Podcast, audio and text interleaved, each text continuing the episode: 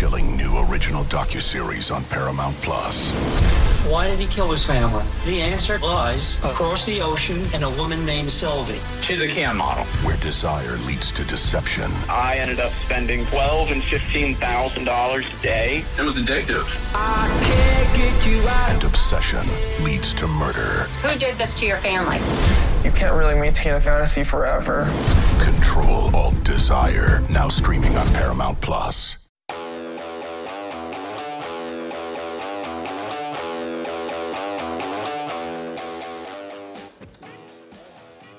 Hey, it's Fitz, and if you don't know who I am, here's a quick bio. I'm a veteran sports journalist who writes, does TV, radio, and is a longtime podcaster. Also, I have stage 4 prostate cancer, so during the initial stages of the COVID 19 outbreak, my doctors advised me to stay at home. But now, a little more than a year later, I'm fully vaccinated and I've rejoined society. But I'm still continuing this podcast when I'm calling the many friends, athletes, coaches, and colleagues who I've met throughout my 30 years in this industry. Plus, this year, I'm going to be calling some people and making new friends. Oh, and I'm hitting the record button. Welcome to my life and the Life of Fitz podcast.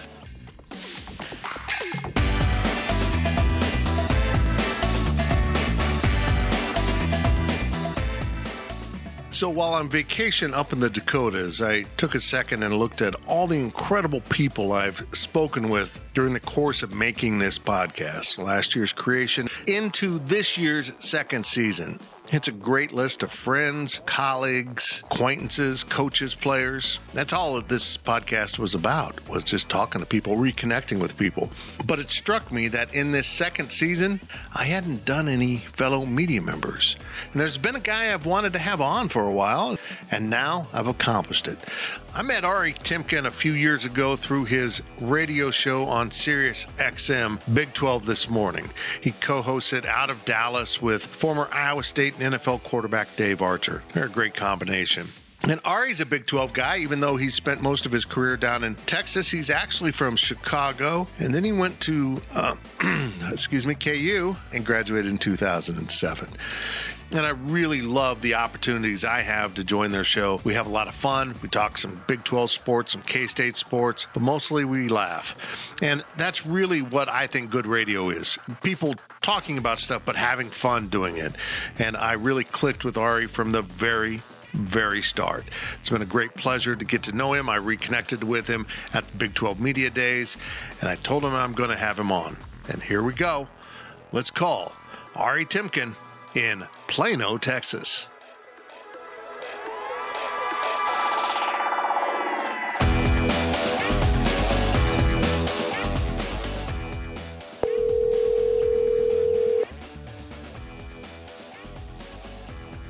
Hey, What is going on, Mr. Temkin? what's up, buddy? How are you? I'm good, man. I'm good. Do you notice I bailed out of Big 12 Media Days a day early? I did not notice you being there uh, on Thursday. Yeah, I uh, I got back to the hotel and I'm like, "W- why am I staying tomorrow? Right. I mean, and then, I mean, KU bailed, so I kind of felt like a trendsetter. it was so perfectly KU. How funny was that? It it was, and here's here's my conspiracy theory. And you're you're a KU guy. Uh, by the way, listeners, I'm sorry I brought a KU guy onto your uh, little show here. Um, this is my conspiracy theory. It was a real Bill Snyder move. It was like, hey, it's really bad weather right now. It'll clear up an hour. Too bad we can't go. you know, like the guys don't have to face questions. I don't have to face questions. We don't give anyone bulletin board material. We just lay low and and just keep working away. Well, and and really, there's really nothing positive from a KU perspective in the news, especially. You know, for which they would like to rehash. You know, I mean, they don't. Yep. Lex Leipold doesn't want to take questions on a bullying scandal or you know any of the other BS. That Yeah, I mean- you know, because it's inevitable. Uh, monkeys in the media, and I'm including us in that, uh, would, course. would ask about Les Miles, the history.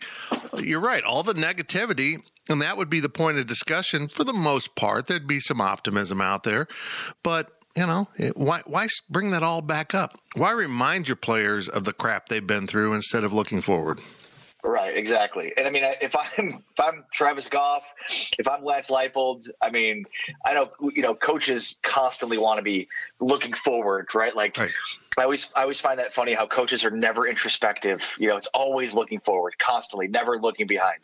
And it's almost as if it's like a negative thing to be introspective on your life and you know look at the past mistakes you made or you know try, try to you know eh, do better based on those past mistakes. But like with this, it's like full on. I do not want to look back. There was nothing to look back on. That was not me.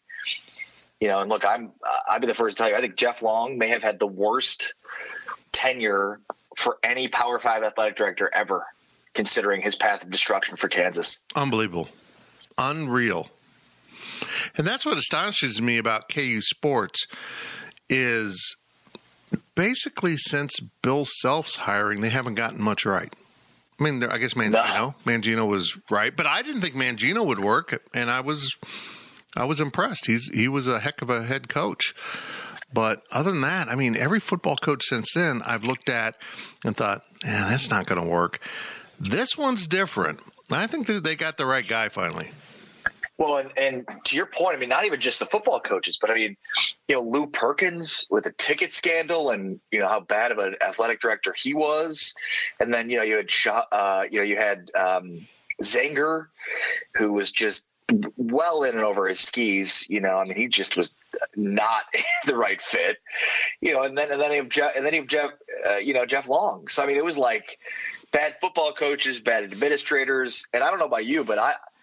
I think KU has hit a home run with Travis Goff. You know, I mean, I, I think they got lucky that he was a, you know, he was a, um, an alum because you know Northwestern has done a really good job in producing really good administrators. You know, we saw one of their former athletic director become the commissioner of the ACC. So, yeah, I mean, it's been a string of bad athletic directors. It's been a string of bad football coaches.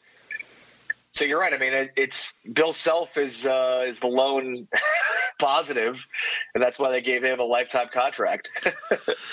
and even that has been, you know, when's NCAA ever going to get around to ruling on this stuff? This is, look, whether KU violated rules or not, it you can get a murder trial faster than this. This is they're just letting it hang over them over Kansas and Bill Self, and if they didn't do it, clear it up. But if they did it, hold them accountable. This is absurd. Well, you know what I think is going to happen, Tim is I think I think KU could end up being a pretty good, you know, like um, precedent for amateurism. So what's going to happen is they're going to rule. They're probably, you know, at some point in the next three, five, six, seven years, right? and I, I, would imagine it's going to be a pretty harsh ruling. And then KU is going to sue them, and they're going to use the Supreme Court ruling as a precedent for why, you know, they were just paying market value, and this is what the market's established, and and I think they can even use the FBI's investigation you know, because they'll almost use it to their advantage because they'll look at and, and all the subpoenaed information and evidence and and and you know and uh, all of the um, you know in court all the things that were said and say hey here's the market. This shows that there was a market. That was exactly what the Supreme Court ruled on. And so I think like when when the IARP does finally come down with its ruling I do think that like Kansas could potentially be a you know, a, like one of those case studies we look at down the road in terms of, you know, breaking down the role, you know, amateurism, because it seems like a perfect case for them, especially given the Supreme Court ruling. College athletics is about to change, and it is changing in oh drastic ways. And Ari, I don't know that it's going to be for the good. I mean, it's I'm supportive of what's happening for student athletes Yet I recognize the possible ramifications of all this might be the collapse of college sports as we know it. Well, and, and I think the thing we have to remember is both of those things can and will be true right? Like we can all agree that it was the right it's the right thing to do to allow college athletes to, to profit from their name, image, and likeness. It's the right thing to do. It makes sense given the landscape of college athletics and all the money out there. But I think you're right. Like it, it that doesn't mean that it's all right and good and especially like with all these things sort of coming together at once, the transfer portal, you know, the one year free transfer, name, image, and likeness, the Supreme Court ruling, what that could mean. Like I, I think it's hard to predict what the outcomes are going to be here. And I, I mean, I definitely think you're right. There's no there's no doubt that it is 100% going to be changing college athletics as we know it. No doubt. In my one day, uh, being the star of the show at Big 12 Media Days, um, signed so many autographs. oh my gosh. Um, it, uh, People were fainting. I People know. around us were fainting. I know I saw Chip incredible. Brown start crying. And I thought that was, that was nice. It was very nice of Chip. Uh, it uh, it struck There's me. only one site that runs 24 7, baby. Yeah. That is Go Power Cats. Yes, with our huge reach of K State fans. Um, Bob Bowlesby, I don't know if you caught this, but when he kind of slid in there when talking about all the changes in college athletics, he mentioned, "Well, we haven't been successful at knocking some of this down," and, I, and my ears went, "What? What?" I mean, I I know that you might have opposed it and you wanted to argue against it, but now that it's here, man, you got to support it. It. There's no going back. You're not going to win. You're just kind of being obstinate at this point if you're saying, we want to knock all this down. Look, I don't know what you want to knock down. You want to knock down the ability of, of young people to actually profit from who they are instead of you? Or are you against young people getting a chance to transfer to a place that's better for them? But that's not better right. for you. It's just, uh, it was so, it was the the past generation, you know, whatever's we this is going to impact us. It's not going to be good for us, and it's like that's not what this is about. you know, I didn't catch that. Um, that surprises me, and I, it surprises me because it does seem like Bob Bowlesby's done a good job of being pretty proactive. But I mean, you're completely right. Like you're you, that's you're missing the entire point of all of this if that's your reaction.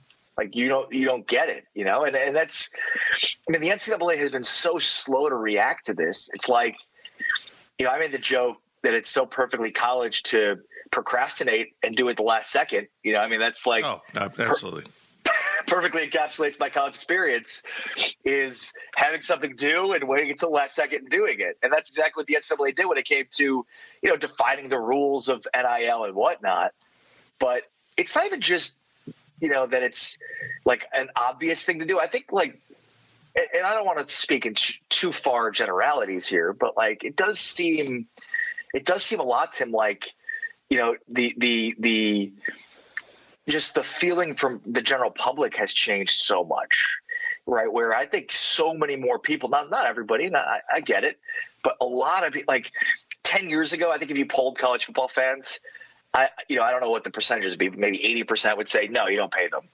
But I, I think that shifted so dramatically in terms of just public perception of it. And I, I, think that's really and been enhanced over the last 10 years. And maybe that's because some of the some of these you know TV deals are so public now, or they maybe used to not be as public, or like people in the media would know about them, but maybe generally speaking, most people didn't care. But for whatever reason, I think we've seen a pretty dramatic shift from the general public in terms of pay for play, and it's just it's always been funny to me because it's it's socialism. Like college athletics has been a form of socialism, where you have you know the football players essentially you know, facing the burden of the responsibility to basically make all the money needed to fund athletic departments. And so, you know, that's that's what it is. It's football funding the entire athletic departments. And and so you have people generally speaking that are very anti-socialism, very pro-capitalism people that are suddenly now have shifted and completely gone the other way and they're pro-socialism, anti-capitalism when it comes to college athletics because that's all this is you know, for years it was like, how do we pay these players? I don't know. How about capitalism? Just let them be able to like this isn't that complicated. You don't have to pay them, but maybe eventually there are packages that schools could offer that include money. You know, and, and that's obviously a different discussion. But it's just like, yeah, I mean, let them go out in the marketplace and earn money from their name, image, likeness. Like this isn't that complicated. That's how the rest of the world functions. Well, socialism socialism isn't bad if you're at the top. It's it's fantastic, and that's what administrators and coaches were. They're at the top. They love Yeah, it. yeah. They love that because it it all kind of flows through them. I think we're the public. Good, getting back to your point about a few years ago, a lot of people, most people, had been opposed to this, and now they're not.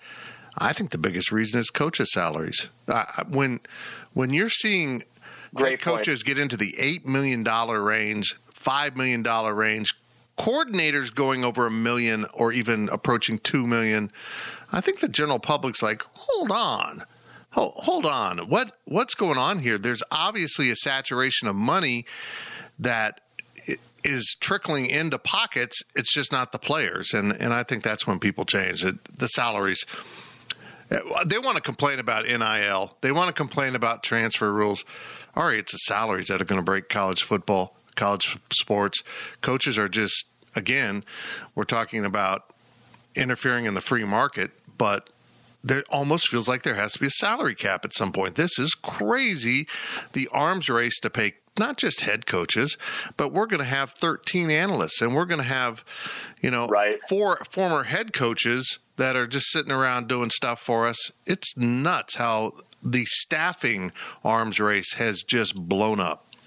That's a great point. And you're you're right. I think public perception probably changed with that, and it's you know it's you're right. The pool of money, you know, you see coaches getting um, they're getting raises and it's like well they got a raise but also it's you know it's a raise for the pool of money they now have for their coaches and you know i do wonder too if if some of this nil stuff and sort of long-term ramifications of that will be you know that there's now less money available potentially for schools you know and and because of that college salary or coaches salaries goes down. I don't know, but maybe now that there's another sort of quote unquote mouth to feed in terms of players when it comes to the money involved, maybe that's sort of the the tipping point for the market changing because it's it's all at the market, right? And if, if you have universities that don't have the incomes, you know, the revenue that they have to justify paying a coach, you know, eight nine million bucks a year as they've now gotten, then that's what that's what's going to change the market.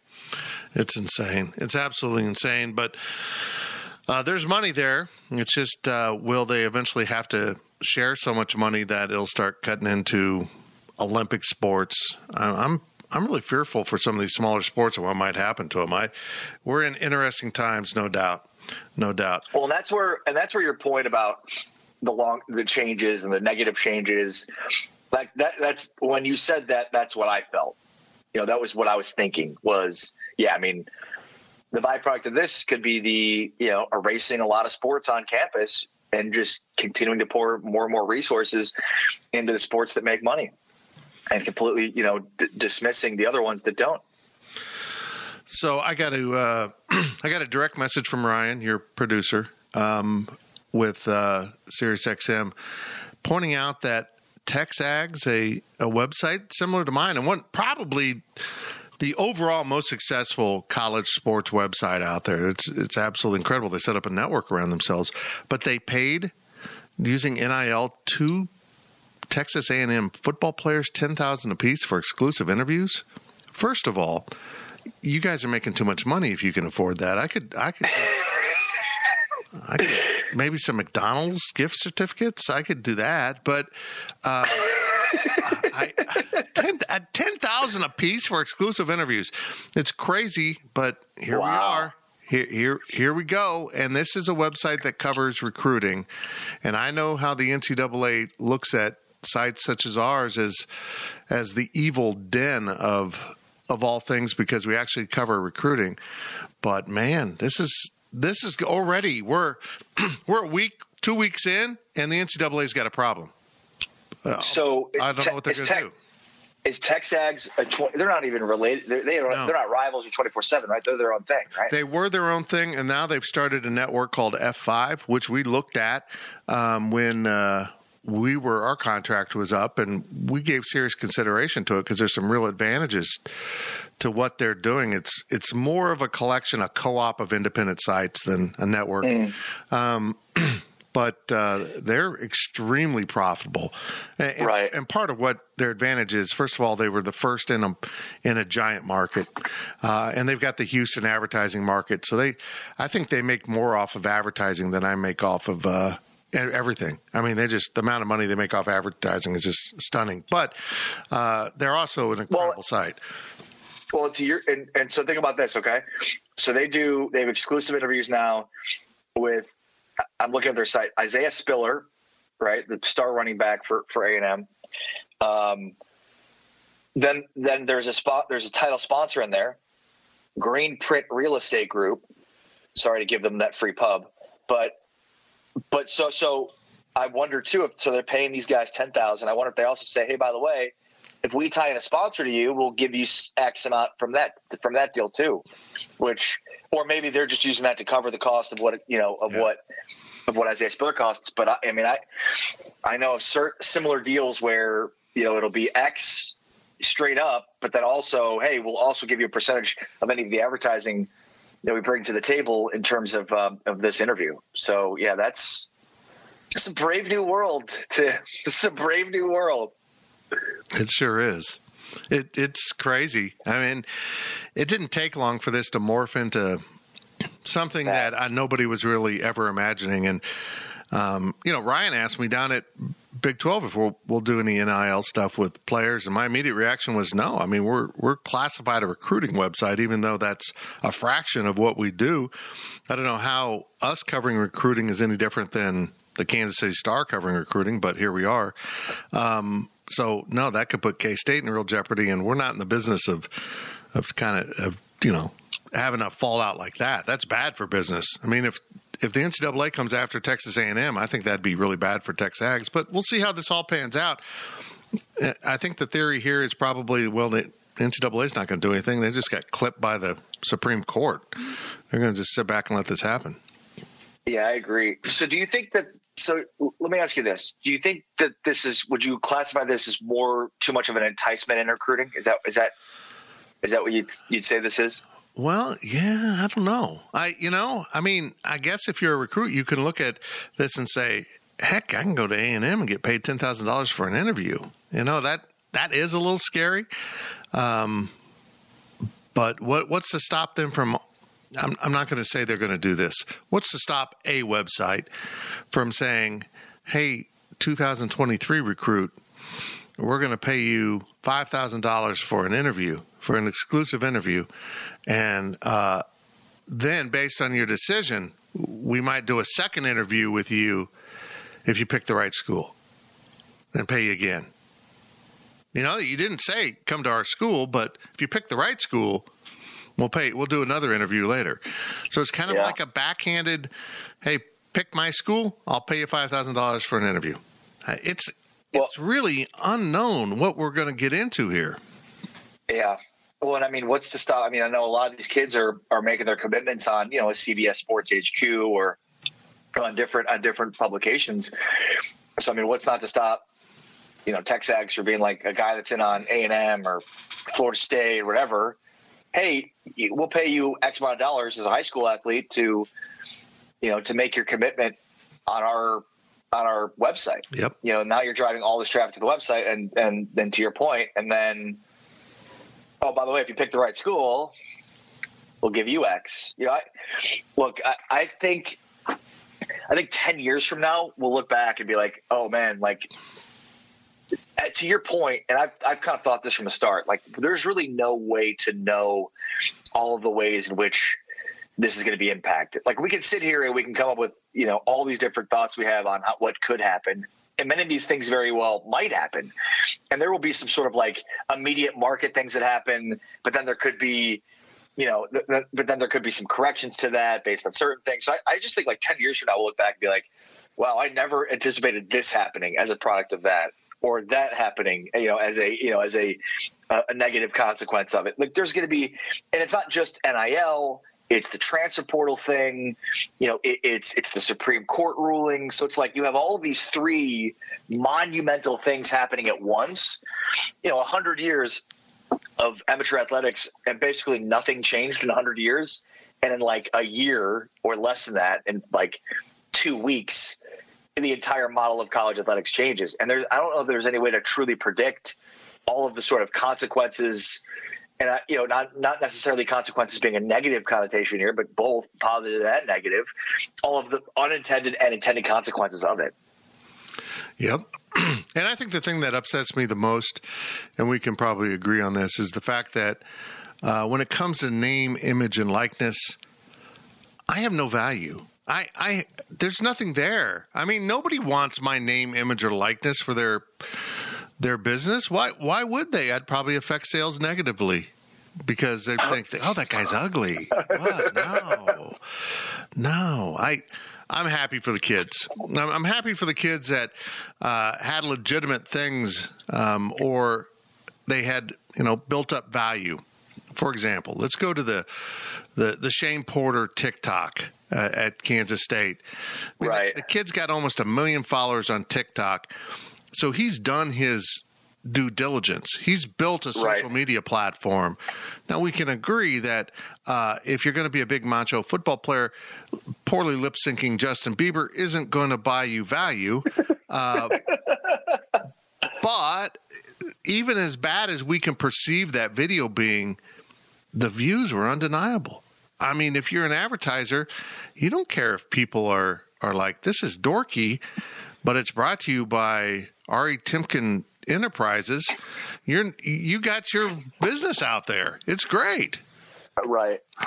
Well, and, and so there's like all these different buckets, you know, and, and so one of them certainly is like maybe athletes that aren't huge names in terms of like being great players, but they've done a really good job of cultivating an audience through content that they've created.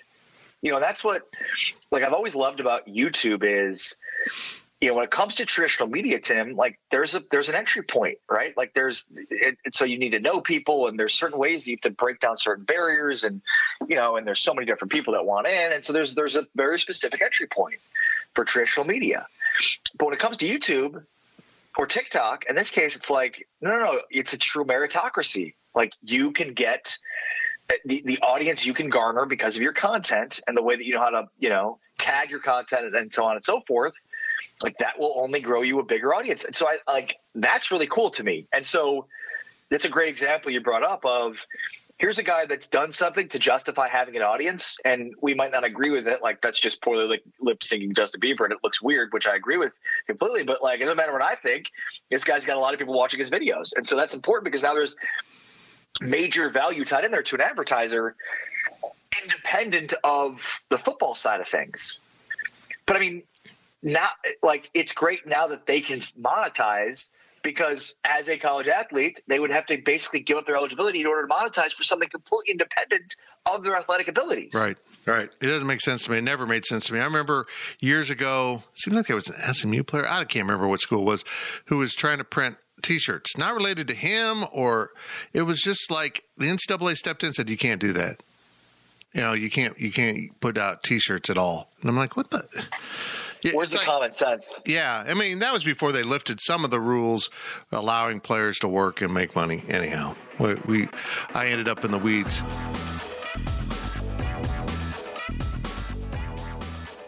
Hey, it's Fitz. Let's hit the pause button right here and take a little break.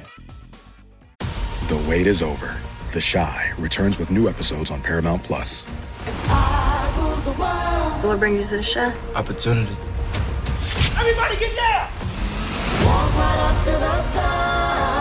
a new reign is coming to the South Side. Never should have sent a boy to do a woman's job. The Shy. New episodes May 10th. Visit ParamountPlus.com slash The Shy to get a 50% discount off the Paramount Plus with Showtime annual plan. Offer ends July 14th. Subscription auto-renews. Restrictions apply. When you have sports mixed with your pop culture, along with humor and celebrity interviews, your earbuds are enjoying The Rich Eisen Show. Dan Orlovsky. Are you still a Jayden Daniels is the best quarterback available in the draft guy? I think the three things that make it stand out for me are number one, I think his ball placement versus man coverage is the best in the draft. Every quarterback in the NFL is accurate. He's got the best on tape. Number two, most transferable stuff to the NFL. And then I think the third thing is pocket peace. Search for The Rich Eisen Show on YouTube or wherever you listen. I want to talk about you. That's the important topic here. Give me your background. How did you? You're from Chicago, correct? yeah from the northern suburbs of Chicago So Um, uh, you were in a gang. I get it. Okay, and um, course. and but you ended up at Kansas. Uh, take me through that process. How you ended up uh, being a KU person. What, were you not able to get into any good schools, and you ended up at KU? I mean, pretty much. no, my uh, so I have an older sister that went to KU, and there's a you know pretty large contingency, um, really from I would say out of state. That's amazing. You know, really. Chicago, Minneapolis, Dallas. You know, there's a lot of lot of people that I ended up meeting from those places, and uh, you know, for whatever reason.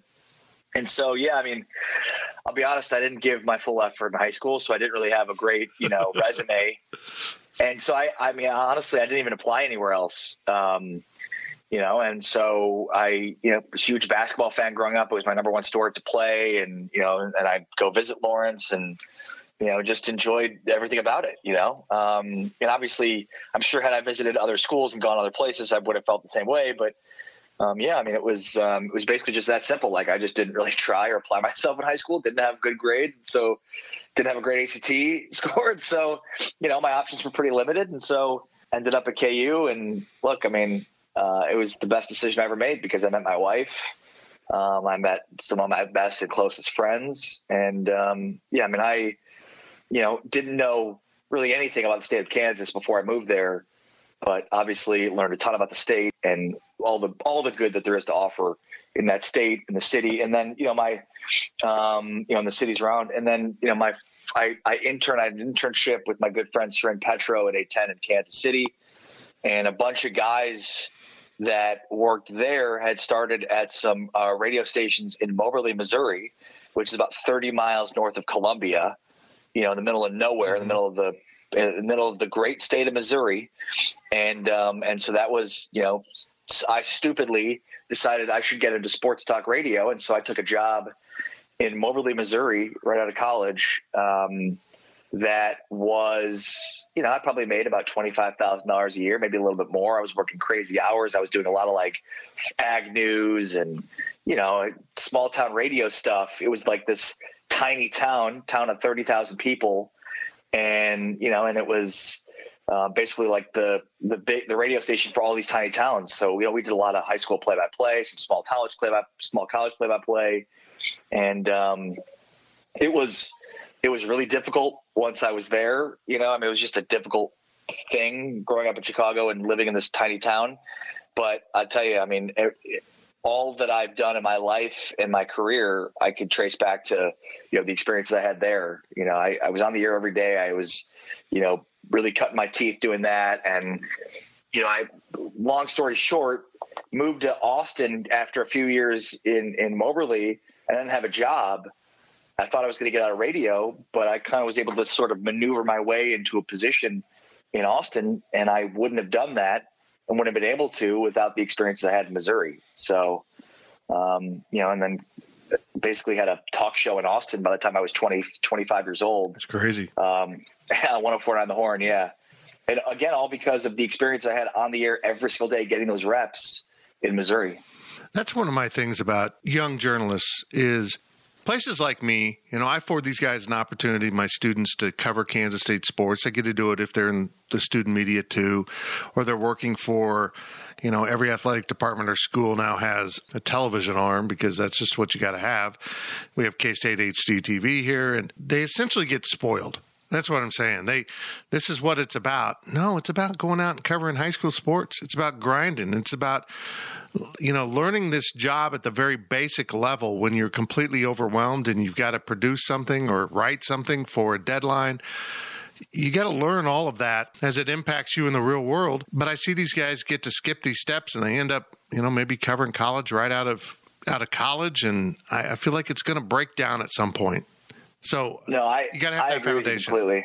I agree with you completely. I mean, and it, look, I think there's you know there's more than one way to skin a cat. And I always you know I'm always if, if you know you you talk to people and it's like, hey, can you talk to this nephew of mine or this grand you know grandson of mine or this kid you know that want, really wants to get into the you know sports journalism and and give advice? And you know so I've done so many of those, probably a hundred honestly, and it's so interesting how you can kind of tell you know certain things about certain people, but also like so many people are just like looking for a quick answer, like the the easy answer, you know, where it's like like some of them where it's like they go in there and they're like, okay, this, I want this guy to hire me. Where it's like, okay, that like just start off by knowing that's not going to happen. You know, like number right. one, uh, like I'm just going to give you advice, but you know, you should use this advice to your advantage to potentially get hired by somebody else. But it's like I always tell people, I'm like, look, this is the path I took. It was extremely invaluable for me to take this specific path because I, I don't think I could get to where I am today without it. But it's not everybody's path. Everybody, you know, some other people take a different path. Other people go to major markets and immediately cover big time athletics. But yeah, I, I agree with you completely. I mean, that, that's the path I took. Um, it's the foundation of my career. You have to. It's the adversity, right? And like this is part of that idea of why people get upset about the transfer portal of, hey, transfer without a penalty. But it's the idea of like you have to overcome adversity in your life, right. and if you if you're if you're unaccustomed to doing so, you're going to fail. And I, I believe that. Like I truly believe that. That if you are accustomed to uh, constantly avoiding adversity, well, you're at some point it's going to it's going to end you because if you aren't equipped to handle adversity and how to overcome it and and deal with tough parts of your life then it's it's it, you're going to succumb to that adversity. And it's the folks that have been handed adversity have had to deal with it and then overcome it.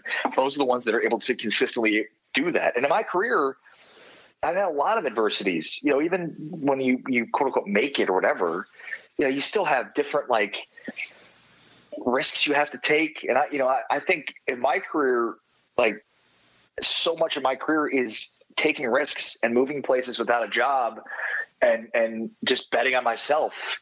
And it, like, I just, there's no way to be able to do that if I didn't have the baseline of, you know, having those adverse circumstances or, or, or, as you mentioned, covering the lowest level of, of athletics and getting that foundation, all that stuff. Yep, it's it's builds a great foundation, but you did move up pretty quickly. Austin, San Antonio, um, you do pre and post for the Cowboys. Not a bad gig. So you were back home for Big Twelve Media Days. Did you yeah. tell everyone oh, yeah. this is my yard? This is you're playing in my yard right now. I did. I made it known to everybody, and I had not been out there all year last year. Yeah, I'm used to going for every home game. We're out there at AT&T Stadium, so it was, it was weird to be back for the first time in uh, you know over a year. Yeah, uh, true. Um, the whole thing's weird, so weird. But how did you get hooked up with SiriusXM? This is really cool. That's how basically we met, and uh, I'm honored to do your show once in a while. I wish Dave Archer wasn't on there. He cusses so much. and he calls me fat ass on the air. I don't think that's. I nice mean, it's it's an embarrassment. You know, I just can't believe he would do such a horrible thing. Especially, you're not fat. You know, you're you're a big guy. You're I'm, tall. I'm you portly. You're, you're well built. I'm portly. I got big bones, man. So you know, you know, I um, I mentioned I've kind of bet on myself taking risks in my career. Um, you know, I, I moved from Missouri to Austin without a job and kind of worked various odd jobs before I was able to, to kind of position myself, get myself in um, to a job in Austin, and then the company in Austin owned this company in San Antonio. And so I, I got, you know, I got promoted from within to be the program director and show host on, on ESPN radio in San Antonio. And while I was there, I was trying to kept, you know, sending out resumes and talking to people. And I interviewed for a job in Houston after Nick Wright left that I thought I was going to get, that I didn't end up getting. Um, and so I was just, you know, six, six years or so at San Antonio and I was ready to get to a bigger market. And I actually, um, at one point in my the final year I was in San Antonio, my cousin who is in you know in, in New York, I was going to say Manhattan, but I meant like you know Manhattan, New York, the Big the Apple. one, yeah. the other, of course, the other one. He, um, you know, he, he's like, hey, we should do a we should do a startup because he's a that's what he does basically. Uh, starts up companies, tries to make them successful, and so he's like, we should do a sports media startup um, in digital. We should we should bring sports content to Facebook because Facebook at that point in time was just rolling out digital, you know, video basically. And so we thought it could be like a new YouTube, and there was an opportunity there. And so you know, it really forced me out of my comfort zone. I'd always done radio, and so now I was learning like video production, filming, editing, you know, posting, understanding the SEO part. You know, I think a lot of people in our business, traditional media especially, are sort of opposed to you know, new age media and, and, and, you know, I'd say Go PowerCat probably straddles both, um, you know, the traditional and, and the new age to a certain degree.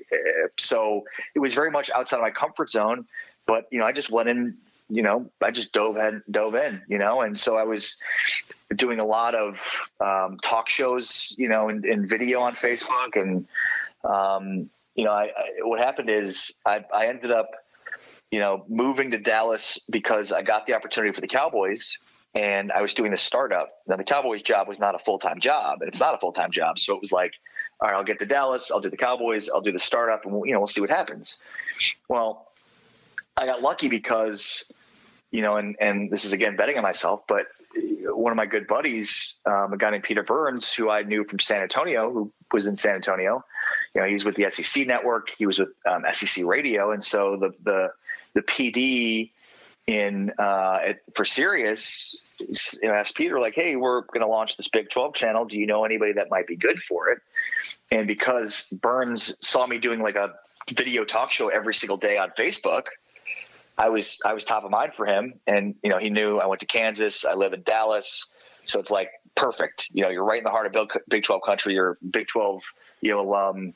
It's absolutely perfect. And so that was how I got hooked up with Sirius XM. But it was, you know, it was the the things you do that you may not think give you a benefit. You know, it's one of those things where it's like a lot of people don't want to do some of that dirty work or you know things that they, they don't see the immediate benefits from. But uh, you know, and I didn't. I'd be lying to you if I told you I did it because of that. Like I didn't know that that was what was going to happen. But he, you know, he told me like, oh yeah, I was seeing you do these shows on Facebook all the time, thinking like you should be back on the radio again after you know being in San Antonio and not not being on the radio anymore. So yeah, I mean, you were top of mind when Naz asked, and and and you know, obviously the rest is history. So it's it's to me it was a good lesson of like sometimes the benefits of the things you do aren't immediately known, but you know, if you feel like it's right for your career, keep doing it because eventually benefits will, will, will show themselves. Yeah, that's that's one of my philosophies is just trust your gut. You know, I've talked about it before. Mal- Malcolm Gladwell, Blink, the book. It's it's really about yes. trusting that inner voice and that instinct you have. As I've I've told young people, every bad decision I've ever made, I knew it was a bad decision, but I overruled it you know, whether it was as a kid stealing a sign off the highway, um, which was a bad move, by the way. Um, I knew it was bad, but I did it with my buddies, and uh, that luckily I got off the hook for that one. But you know, every time I've made a decision that hasn't worked out, I'm like, I kind of knew it, but I overruled it.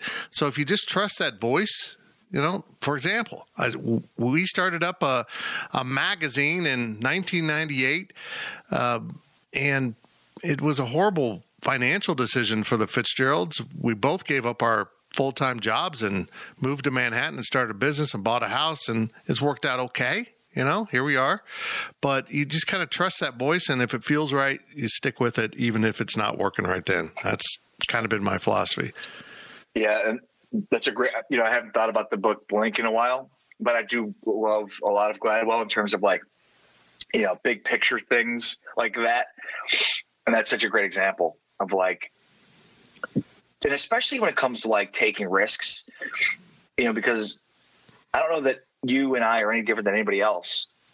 We just, you know, we just went for it and we took right. the risks. And, you know, you, you there's some level of like fear of failure as a catalyst for success to where like you just work so incredibly hard because you can't fail and so that's what makes you successful. But I, ju- I just think it's like this. Too many people have too many filters for why things won't work out, you know. And and I, I always get disappointed by friends, family members, whatever it is, when it's like when there's a lack of confidence in themselves, or like you get stuck in jobs you don't like, and it's like, what do you want to do? Go try and do it. You know, like what does your gut tell you? To your point, like take a risk. What does your gut tell you? Because worst that can happen is you fail. And that's not that bad.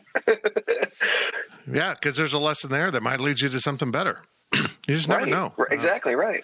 But I think it's cool how you went from um, going to KU, you overcame that, and uh, to to Moberly, Missouri. Uh, you, they probably have a Mitch Richmond statue there in Moberly. Uh, uh you're uh, uh, hell yeah, Moberly Community College. Dana Altman was the coach there too. Yeah, Oregon, Oregon, coach. A lot of a lot of good basketball players have come out of Moberly area. I think, and a lot of them gone to K State afterwards. yeah, um, yeah. We we we were uh, bending the rules before rules were made, and um, then you go to Texas, but now. Ari Temkin's international. He did. Borders can't stop your your signal. It just goes up into space into my eardrums. It's amazing. Do you ever think about the the incredible variety of people that are listening to your show? Is it just like a podcast or anything else you might do in media? You don't think about who's listening; you just do it. Right. No, you're exactly right. You do, and you forget sometimes. Like I'll get either texts or like messages on social media for people from people that I've known that I haven't talked to in so long. They're like, "Oh, I heard you do this," and it's like, "Oh yeah." People are listening. Like you do forget at times, like, oh yeah, I'm not just sitting in my office like talking to nobody. like, but you know what's funny is I think that's the secret to good podcasting, radio, you know what what you're doing. Um, what's it called? Uh, interstellar, whatever. Um, I don't know. Uh, you, you, don't think about those things. You just have a conversation within the boundaries you're you're given, whether it's language or topics or whatever. But you're just having a conversation, and it happens. You're doing it into a microphone for others to hear. I mean, that's the best radio or the best podcasting, right? Like it 100% is just drop somebody in on a specific conversation and, you know, become a fly on the wall in a conversation that's compelling or interesting or, right. you know, thought provoking, thought provocative, thought provoking. You, you, had me till yeah. the end. I, I'm not used to thought. I, I make pee pee jokes. Ari, that's pretty much what I do now with cancer. I just make jokes about it. Yeah, it's it's it's that's exactly right. It's it's um, you know it's D and F jokes as I call them, or you know D and fart jokes.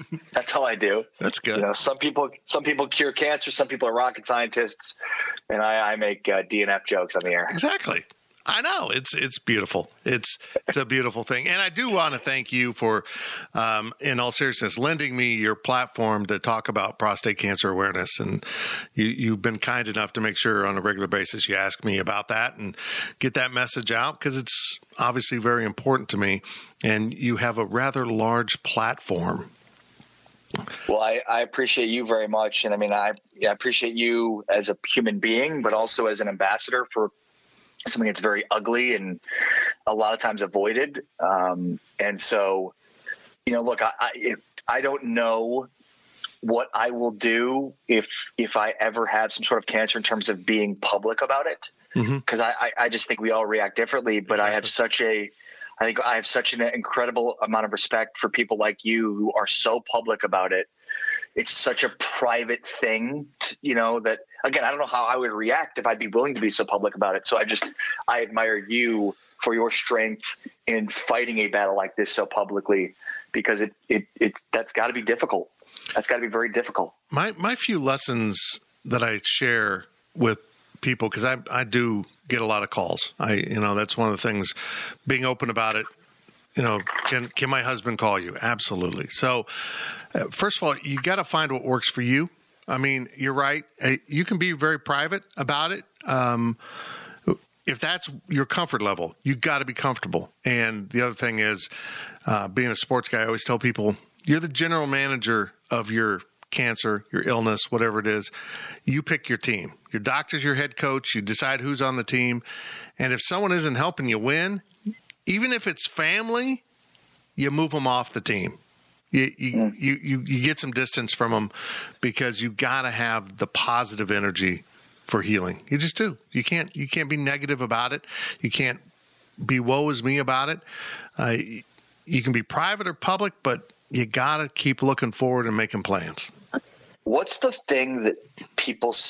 Because like I'm always concerned about how I talk to friends of mine that have you know parents or relatives that have cancer or people that have cancer. Like i'm always afraid of I, I, like to consider myself somebody that can give good advice. When it comes to this I, I, have no idea what to do. So i guess my question to you is like what's the one mistake people make all the time in terms of like trying to give advice or speak to somebody with cancer? Yeah it's it's so difficult because you you want to share advice but you don't want to be all knowing right um, That's a good point. Because, like I said, it, everyone's battle is different. Different. And we all ask. This is another piece of advice I give people. We we all ask, "How you doing? You doing okay?" Yeah. And I'm I'm a big believer in um, putting out the positive vibes.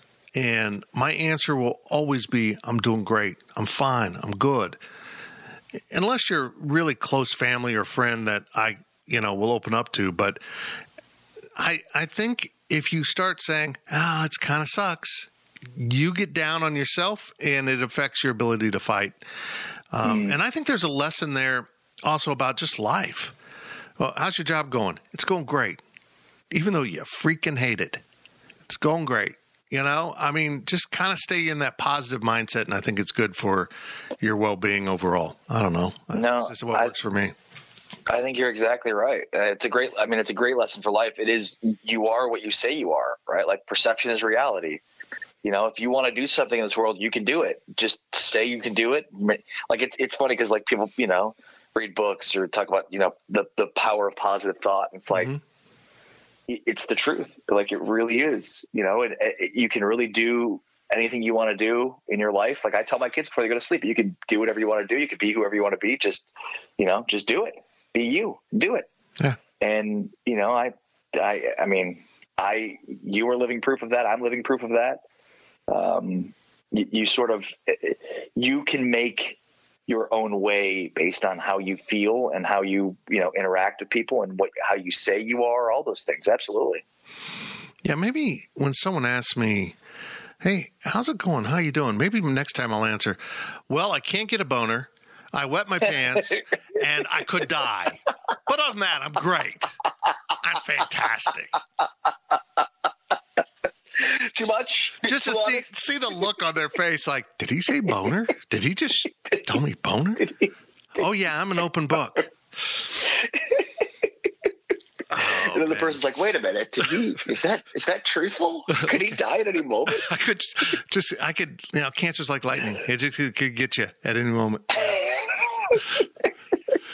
I don't know. Brutal honesty. Yeah, just overwhelm them. Just, they'll stop asking. They'll stop. Well, don't, don't, ask. And, the, and how how are you has become such a throwaway. Like it's almost like hi, right? Like it doesn't yeah. have a meaning. How are you doesn't actually mean like those those three words together don't actually mean what what we think they mean. Yeah, and you know, sometime I'm just going to break down and cry. Just some stranger, how you doing? what the hell's going on here? it was just a throwaway line. I, I didn't I expect you to answer. I didn't want to know. I don't know. It it's been uh it's been interesting, but anyhow, I do appreciate you lending uh, access to that because it's I'm pretty convinced there's a reason why I have cancer. It, it wasn't by chance. There was a reason why I got it. And maybe it's not about me living a long life. Maybe it's about me communicating the perils of not checking your PSA to the right person who does get to live a long life and for a very good reason. And I I will never know that reason. But maybe that's just me having to convince myself that there's a purpose to this, but I, I truly believe that. I am meant to share this message to the right person, and I won't ever know who that person is. Yeah, I, I would say unequivocally that's true. I would I would imagine you've already influenced a, an incredible amount of people. You know, that's where it's like that's where the rubber meets the road here. On you know, we make jokes about what we do, and you know, D and F jokes, D and fart jokes. You know, and and but yet here you have a platform because of that that people care about and people pay attention to people listen to and so you have you have people's consciousness and so through that a message that you're sharing is so valuable and so important I, am sure you've already influenced so many people. Some you'll never know. I'm sure hopefully some that will reach out to you to tell them to tell you how much of a difference you made in their lives because you help them understand the importance of early detection. Uh, I don't think there's there's any question about that. That's why I talk about the strength to make to live it so publicly and the difficulty of that, and how I don't know how I would react because I hope I had the have the courage that you have to do it and to be so honest and open about it because because I know that you are making a difference. And that to me, you know, Holly, my colleague at Sirius XM Big 12 Radio, Holly Rose, same same, same. thing. You know that's it's an incredible amount of courage. And I, I just don't have any i don't have any doubt that you or her and her have made such a significant difference you know to people that are going through it. You know i'm sure there's a, there's got to be a feeling of loneliness of you know the why me why does it have to be me? And and then when you understand that there are other people going through it i'm sure that it's like oh, okay here's somebody else that i'm not fighting this alone so it's good for that but then it's also as you mentioned early detection you know getting it out there that that's i don't i don't have any doubt that you've done that the the one thing I am a little bitter about is I did 39 doses of high dose radiation. Just they flooded my midsection, and it's impacted my lower back, my bladder, my colon. I've talked about that a lot. Um, but I, unlike Deadpool, I didn't get any like powers. I didn't. I didn't get a cool suit to wear. I I can't save people's lives. I, I just pee my pants, Ari, and I don't feel like that's a superpower. If I sneeze three times in a row, we're going to have a wardrobe change. That's not a superpower. That's not, no. Maybe you need 40 doses. Yeah, exactly. Maybe they just stopped too quickly. They told me that was all I could have because I asked them, well, okay, if if it moved into my bladder, um, and so that's why they had to zap the whole field. Um, but I asked him, I said, okay, if it comes back in my bladder, we're going to do more radiation. And my doctor, my radiology oncologist looked at me like, "Oh hell no, no, you've had the most you can have." I'm like, "Really? You didn't tell me that before? Like you were gonna give me the most radiation a human has before they morph into a goat?" Is that true? I I don't know. They'd never done it. I don't know. It's like 40 Like the- doses, the- you're a goat. But is that like is that true in terms of like there is a finite amount of Yeah, radiation? yeah. They told me that's all your body lifetime? can take, and and now I believe them because the myriad of problems I have. Well, I make a lot of jokes about wetting my pants. I was fine. Two weeks out of surgery, catheters out. Um, I'm learning bladder control because you know the prostate's your. That's what guys learn to control when they're little kids, and. Uh, I was I was doing fine. I mean, I remember one day going to lunch with a friend and getting there and realize I had no protection. I didn't. I was wearing pads, you know, just little pads, and I didn't have any in. I'm like, oh god, I'm one sneeze away from you know this going badly. But I was doing great, and then radiation hits, and now I when I stand up, I pee a little bit. It's just it, I I get no sympathy from women because they're like, oh, I've had four children. I know exactly what you're talking about. So. But anyhow, enough of that. Um, uh, Dave Archer, he's he's one hell of a guy, isn't he? He just it was good to meet him in person. Uh, even though he's an Iowa State guy, I think we can agree that uh, he's a pretty good dude. Yeah, no, Dave's a good dude. You know, he's he is. Um, I think he's a good co-host for me because we we differ and disagree on a lot of different things, and I think you know that that's good. That's healthy. You know, for me, just the spoken word format is about perspective, and so it, it's you don't want two people together that have the same perspective on life. You want people that come from two different backgrounds that have been a lot of different places that have seen a lot of different things that have varying perspectives of the world. I think that's because I think that's all the spoken word is. Spoken word format is is just like your perspective of the world, and you know, and sharing it. And that's not it's not to say it's the right way. It's just this is this is the things I've experienced in my life. These are the observations I've made, and so that's my perspective. And that's what I appreciate about Arch so much is we come from two very vastly different backgrounds. You know, we had two vastly different college experiences. We had two vastly different professional experiences. You know, as a as a former NFL quarterback. You know, and and and so it's good for us to come together to to provide those perspectives. And a lot of times we do disagree on things, but you know that that's good. I think that's good, and we shouldn't just have the same perspective and have the same talking points and always agree. So I appreciate about that. He, he challenges me in ways, you know, that's what it's about, right? Like friends, people we have relationships with. It's about learning things, you know, providing value to your friends, getting value from your friends, those kinds of things. And, Right. and no doubt that, that Arch provides that in my life. In the same way that you do for me too. Um, well, I'm sorry about the lessons I teach you. Um, I, you, just unwittingly shared one of my top lessons for someone in the media, uh, young people. Uh, we've gone through a phase. Originally, it was columnists, you know, almost like shock jocks, and now it's moved into TV, where they're just pontificating, saying stuff for reaction. And I'm a true believer in don't go shopping for reaction. Just say what you believe, and trust me, you'll get reaction because people will disagree with you, but you can defend something in which you truly believe a lot easier than well, I just kind of said that because it was going to push the needle and get me some engagement. And I see a lot of that going on, and and I think a very prominent ESPN figure has stumbled into that um, recently with contradicting himself within three or four days about a certain baseball player, and now it's blown up on him, and he, it's hard to defend something you don't really believe in. Oh my God. It's the worst. It's the worst part about the media. It's, the worst part about sports media. I think the, the good thing is, you know, there aren't real life consequences for what happens in sports media to a certain degree, as opposed to like in the real media when these things happen and constantly are happening and they have real world consequences. You know, which is probably a big piece of what we're seeing about vaccination and, and all the other stuff going on in the world of politics, where it just becomes like a bunch of Stephen A. Smiths and Skip Bayless is yelling at each other, uh, and and it's it's not really like genuine. It's just like it's like an art form or like a form of rhetoric or like a acting is the way I call it. Like Stephen A. Smith's, yeah, Stephen A. Smith's an actor. Right. Skip Bayless is an actor. They're actors. And look, the, what sucks is in the media, we're, we're, we're, we're it's we see it. We're incentivized to do that.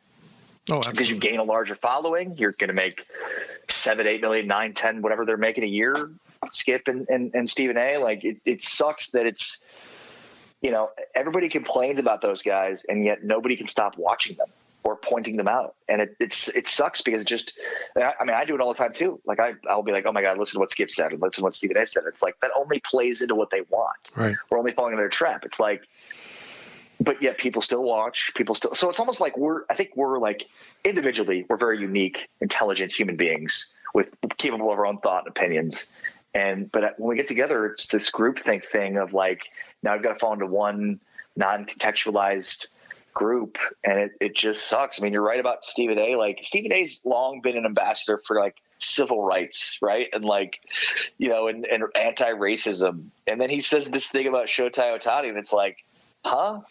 Yeah. I thought you were all I thought you were all about like civil rights and ra- fighting racism, and here you are making a abhorrently racist comment. Like, eh, it doesn't make any sense, dude. Do, do, but like so many of these guys, like they wait, like Colin Cowherd's back. It's a great example of this. Like he wakes up and nothing he said previously, he he he hasn't said it. Like every single day he wakes up, and it's like memento. It's like starting from scratch. Like mm-hmm. he, he hasn't said any, he hasn't said anything that he's ever said in his life. Nothing. It's just like every day is a brand new day with nothing previously that I've said. I, I don't have any previous opinions. It's all just what I said today. That's it. That's all that matters. Yep, but it works. You're right. It works. And, you know, I'd love to make $7 million, but I just couldn't take the pay cut. I just, I don't know how to buy. I, and I'm sure SiriusXM's compensating you with zeros on the end. Uh, oh, yeah, of course. Yeah. Yeah. So- yeah. Yeah. Well, partner, I, I, I'm not quite in remission yet, but I've promised you, and you will be on the list when uh, remission hits and the guys' trip to Vegas is planned. Um, yeah, you'll be on that list, and hopefully that'll I'm be counting next, on it. next spring or summer. Uh, but just a little warning. Uh, now, this is true of all Vegas pools, not just if you're with someone with prostate cancer.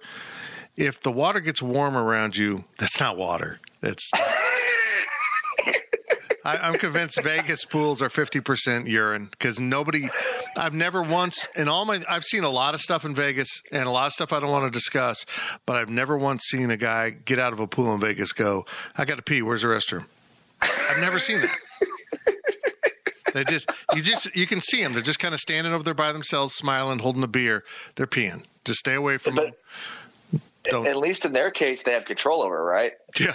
Yeah. I could be just, I could sneeze and then the entire pool turns yellow. It's good. No, I mean I can't wait for this Vegas trip. I know we we talked about it a few months ago or a year ago or some point. Um, you know, so I, I can't wait, and um, it's going to be an awesome. I mean, it's always fun to go to Vegas, but this is going to be an incredible celebration. Yep. Um, so yeah, I, I can't wait, man. Well, I appreciate your time, partner. and take care of yourself. And, uh, uh, you know what's cool about SiriusXM? Uh, you can always curse on the air. And I, I think that's probably you can't by your contract, but I would. I would just, I would Howard Stern the shit out of things right there. So I can I can, but I feel like you should. If I get comfortable doing that, then I might like go onto the Cowboys radio network and just start. You know, Yeah, that's a like, good point. I'm concerned about that. But uh, no, thank you, Tim. I mean, thanks for all you do, both in support of us and the great work, you know, with us and covering all these schools. And, and I love what you do because so much of what you do specifically in this podcast, and I've, I've listened a ton, it's not just about sports, it's about life. Um, so I appreciate you very much. Appreciate you very much. I'm going to wrap this up with one really hard hitting question. I like to do this, uh, really put you on your heels here. Okay, so uh, let's say SiriusXM uh, shuts down these these shows, and you have to become a DJ on. Uh, if that's even a relevant term nowadays, I might just show my age. Uh, you have to host uh, a radio music show on SiriusXM. What channel would be your comfort zone to, to host? I would probably be 70s on 7 or first wave or even classic rewind, what would yours be? That's a great question. So this will give you some insight into my musical tastes, but I love music. I would say at my core, I'm a classic rock guy, nice. so classic classic vinyl is probably my wheelhouse. But I got to tell you, man, I like I love classical music. Um, like I listen to a ton of classical when I get ready for shows. I love jazz. Jazz might be my favorite music, mm. my favorite genre. Um, I love classic rock. I love I love heavy metal. I love rap. I love country music. I literally, I know a lot of people will say like, "Oh, I like all music." I literally like and appreciate all forms of music. There's a there's few that I don't like. For the generally speaking, I don't. I mean, I'm a huge fan of pop music, but I mean, I really do love all music. So you're not going to give me an answer, man. I'm gonna. I'm just gonna put you down for Pitbull I mean, Radio. I'll, I say classic vinyl. Pitbull Radio would work. Uh, you know, sometimes you got to take some ecstasy and dance around, right? Right. Exactly. exactly. Well, that's I mean, yeah. I mean, you got to get the you got to get the you got to roll a doobie and uh, listen to some Zeppelin. So I'll go classic vinyl. Nice, nice. Very good, Ari. Appreciate it, man. Yeah, good talking to you. It was great to see you. Um, it was kind of embarrassing when you kept yelling at me, but slapping your ass. Yeah, exactly. It's just so embarrassing that kind of attention. Um, but uh, let's connect real soon. I, I want to hop on your show and talk about why K State football is going to be better than what everyone's saying. I agree with you. I mean, anytime you got a, I mean, a 35 year old quarterback, no doubt. no, but I agree. I do think Kansas State should surprise some people, especially because what they have on offense. We'll see what their defense looks like. They do have a bunch of transfers coming in, but yeah, I'm with you. But no, thank you, buddy. I appreciate you asking me. I've, again, I've listened to your podcast a ton, so it's an honor for me to be a guest on this on this show. Thank you, brother. Talk to you later.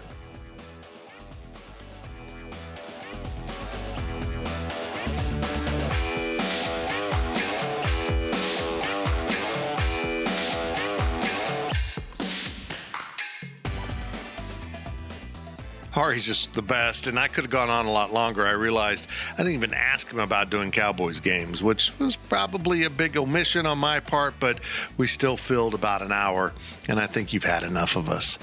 I appreciate everyone listening to these, and we're approaching our 50th guest. We'll accomplish that here this summer before the start of football season, which is somehow coming up very, very quickly.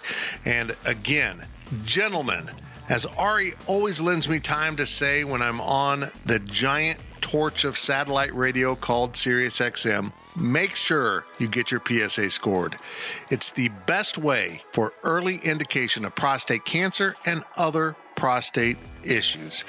I caught mine in a nick of time, and it probably saved my life. Take care, everyone. I'll talk to you real soon.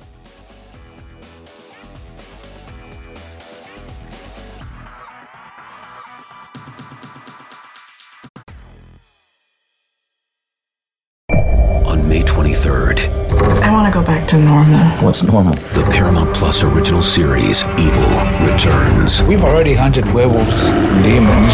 And now what? A baby Antichrist? Okie dokie. Prepare yourself. You will not beat us. For the end. I have visions of hell. Make it stop. Make it shut up. You're not gonna survive this. Evil, the final season. Streaming May 23rd, only on Paramount Plus.